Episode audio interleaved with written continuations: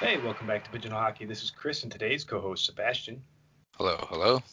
And you know us, we're just a goalie and a goon that have taken one too many pucks or fisted head and do not claim to be hockey experts, but simply overzealous hockey fans that love to play, watch, read, and talk about hockey.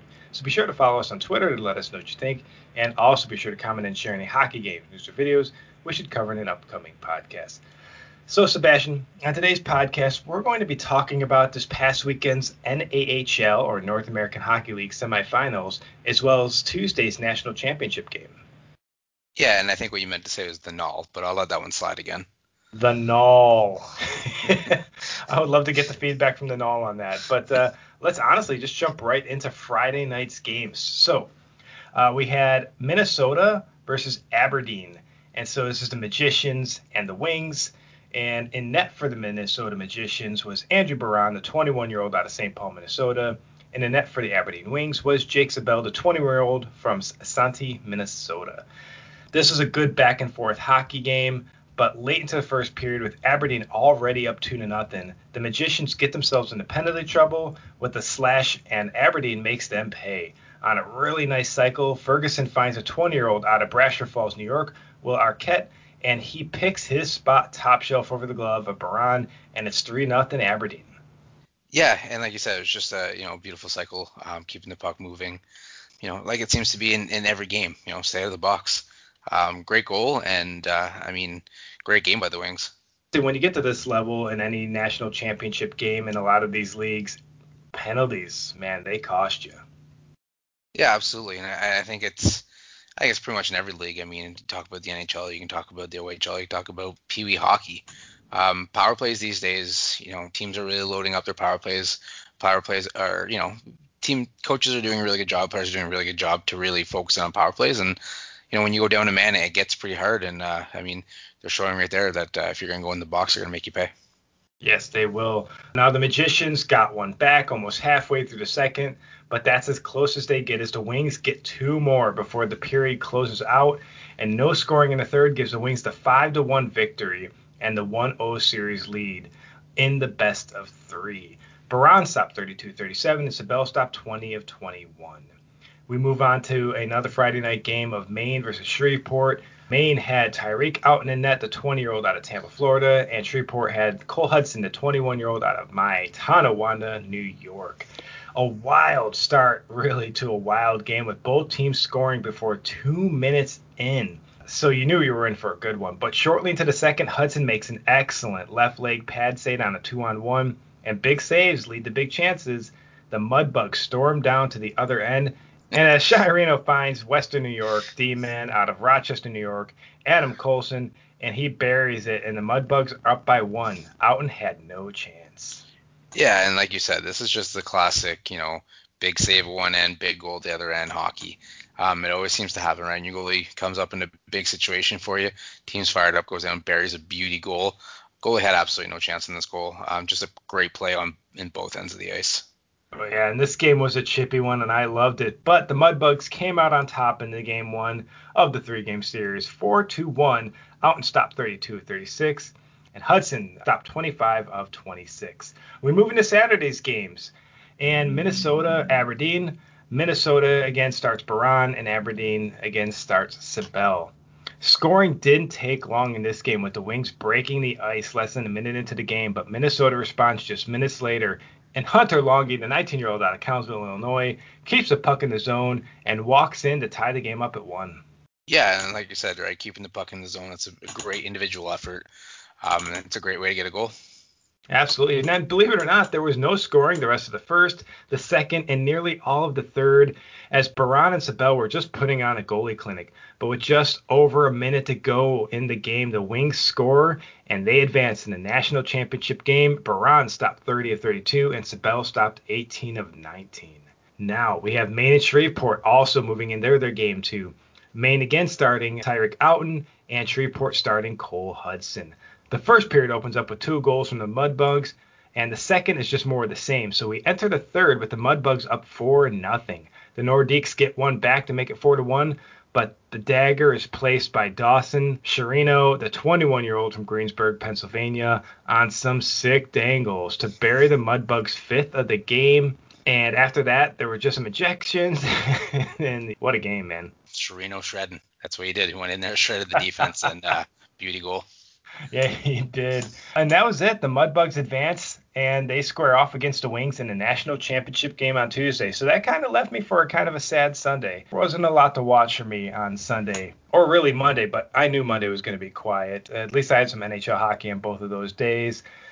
But the national championship game was Tuesday, June 22nd, and this was Aberdeen versus Shreveport. So Aberdeen again starting Jake Sabel and Shreveport starting Cole Hudson. Let's get into this one. Late into the first, there was really ugly hit on the Wings player. It was just really left uncalled, and uh, I don't think that player came back into the game.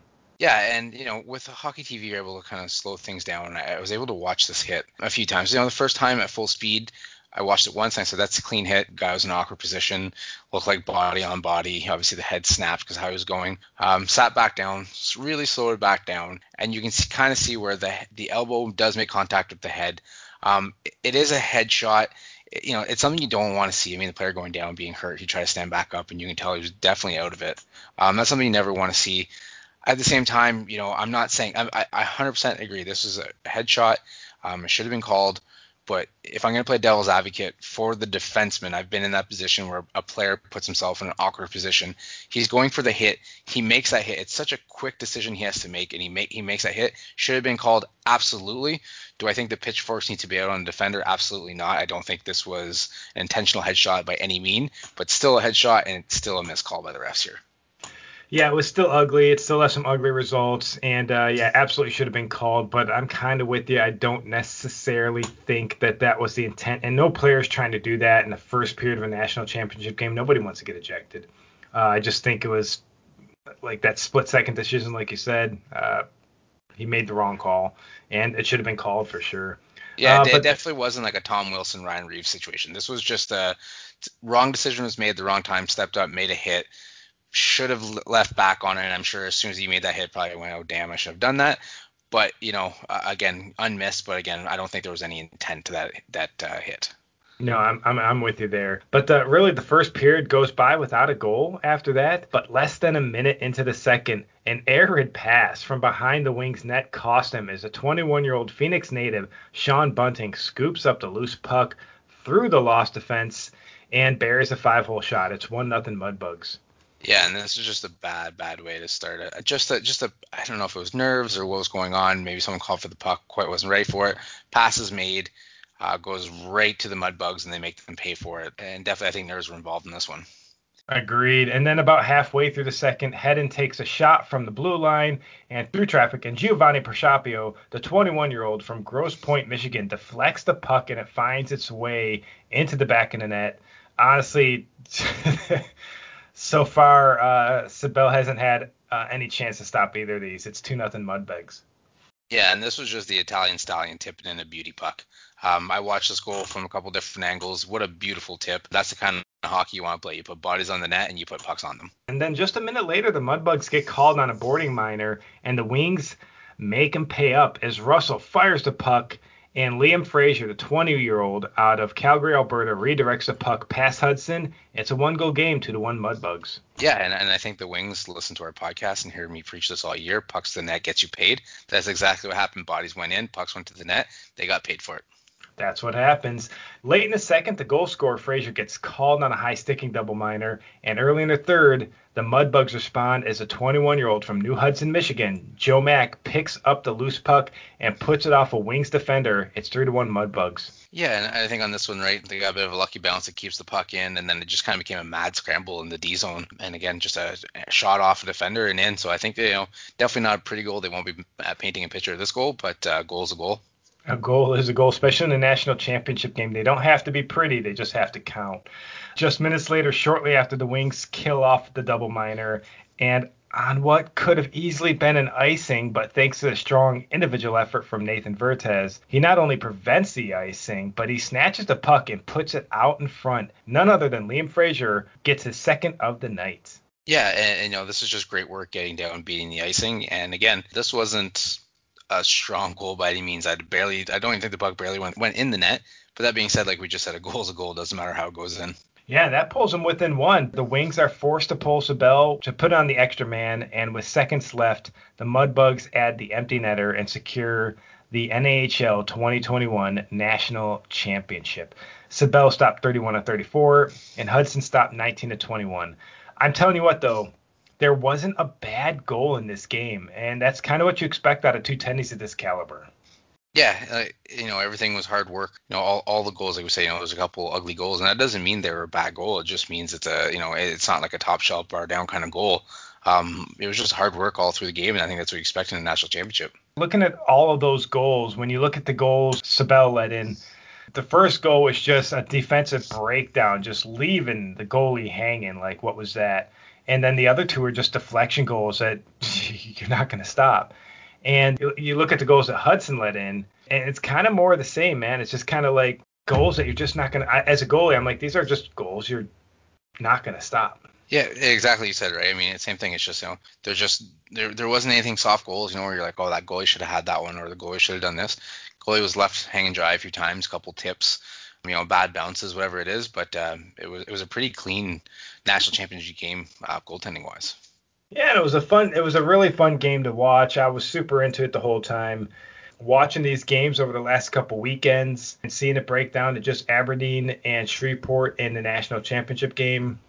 Tell you what, man, I, I, will say both me and you have to eat a little bit of crow because neither of us picked Aberdeen to be there. We both picked Minnesota to advance in the national championship game, and we were both wrong yeah, um, I'm still a little bit upset that the beautiful jerseys of the Nordiques weren't playing in the national championship. But at the end of the day, um, it was a great game, and, and congratulations to both teams. I mean, winner or loser, it was it was a great game.